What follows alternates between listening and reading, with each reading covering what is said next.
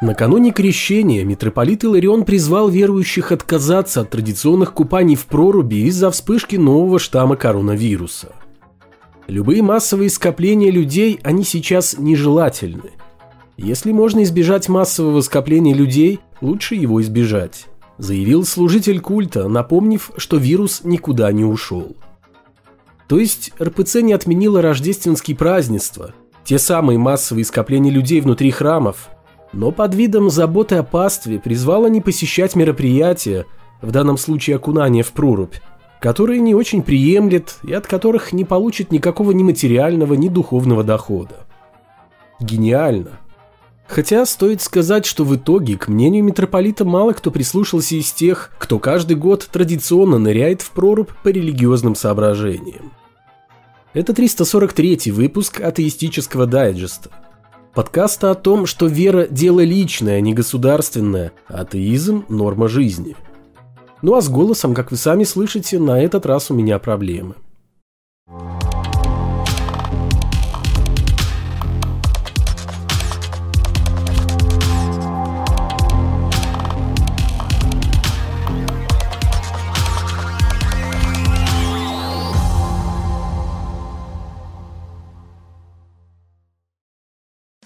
Новый год, новые храмы, новые стройки и новые скандалы. Некоторые из них плавно перетекли в новый 2022 год из старого 2021. По сложившейся традиции, РПЦ предпочитает возводить новые культовые точки по реализации духовности и смежных религиозных товаров на территориях парков, скверов и желательно в центре города или крупных микрорайонов. И свои привычки она старается не изменять. В Нижневартовске как раз построили новый микрорайон. Свободного места между многочисленными панельными высотками оказалось немного. Но все же каким-то чудом удалось сохранить участок леса напротив одного из домов. Парков тут днем с огнем не сыщешь, и в ближайшее время они, скорее всего, вряд ли появятся. Так что небольшой островок зелени – это то немногое, что есть у жителей микрорайона. И тут на сцену выходит православная епархия, которая, увидев хороший потенциал для своего духовного бизнеса в виде оживленного спального района, пожелала построить храм как раз на том самом зеленом пятачке, который так радовал местных жителей, уже собиравшихся просить поставить там скамейки и проложить дорожки.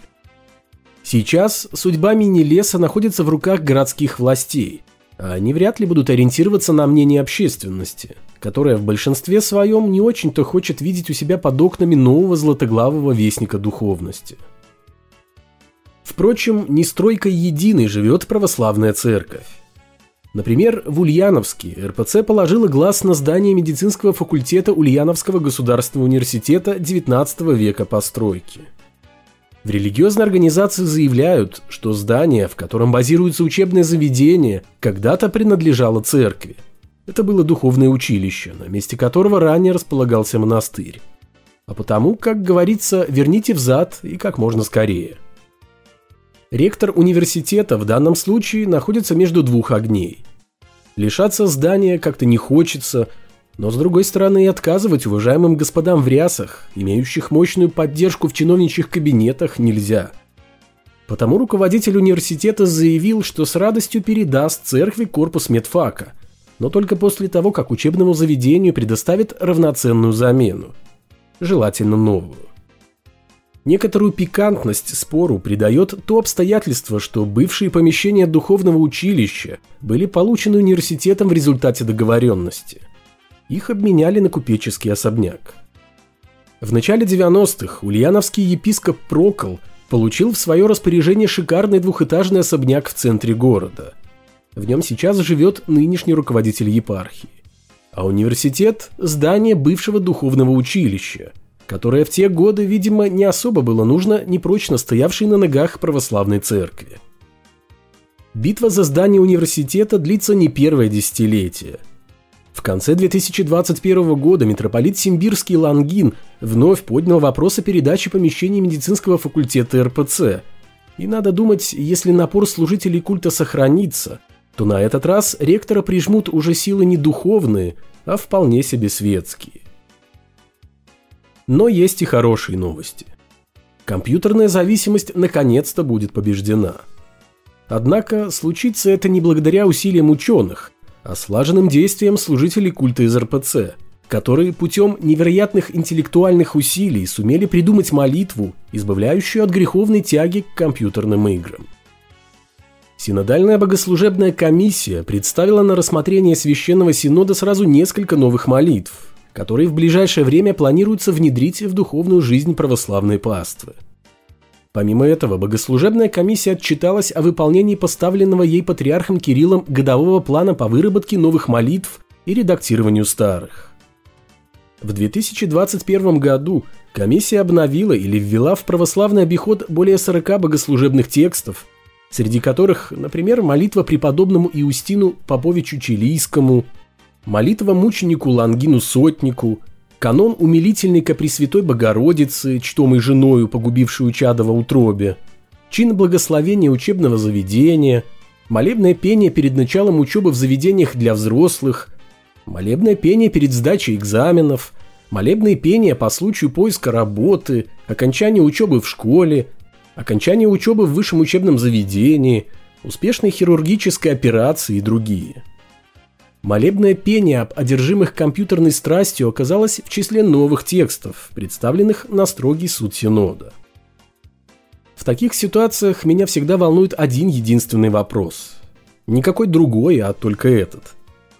Были ли согласованы тексты молитв непосредственно с теми или с тем, кому они адресовываются? Если да, то каким образом происходило это согласование? Думаю, это было бы интересно узнать даже атеистам, не говоря уже о верующих.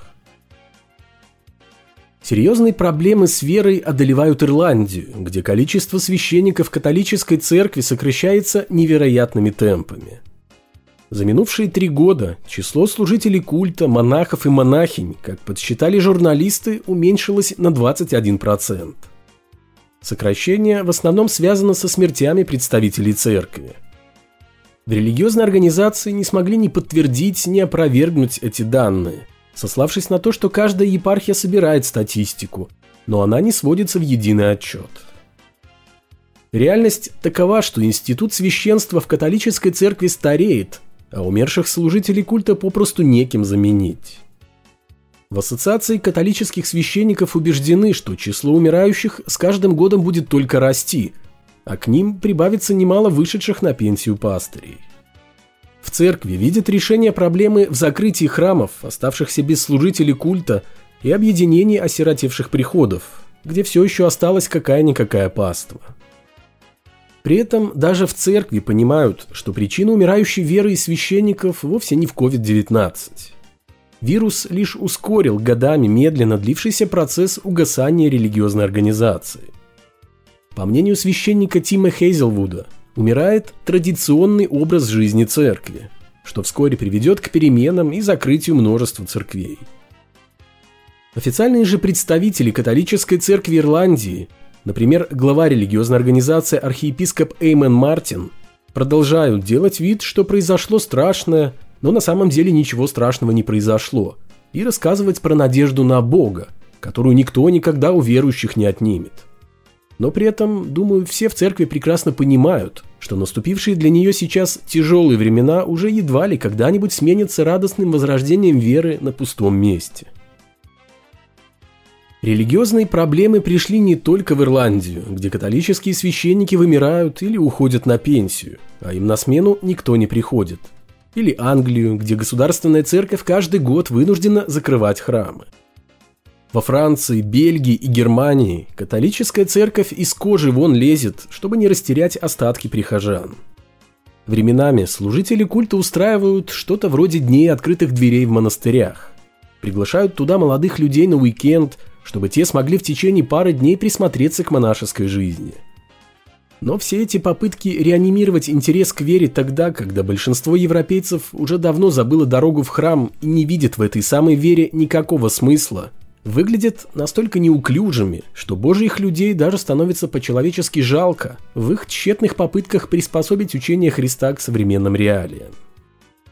Проблемы катастрофически теряющего позиции в Европе христианства очевидны – и к их решению предлагает незамедлительно приступать гвинейский кардинал Роберт Сара.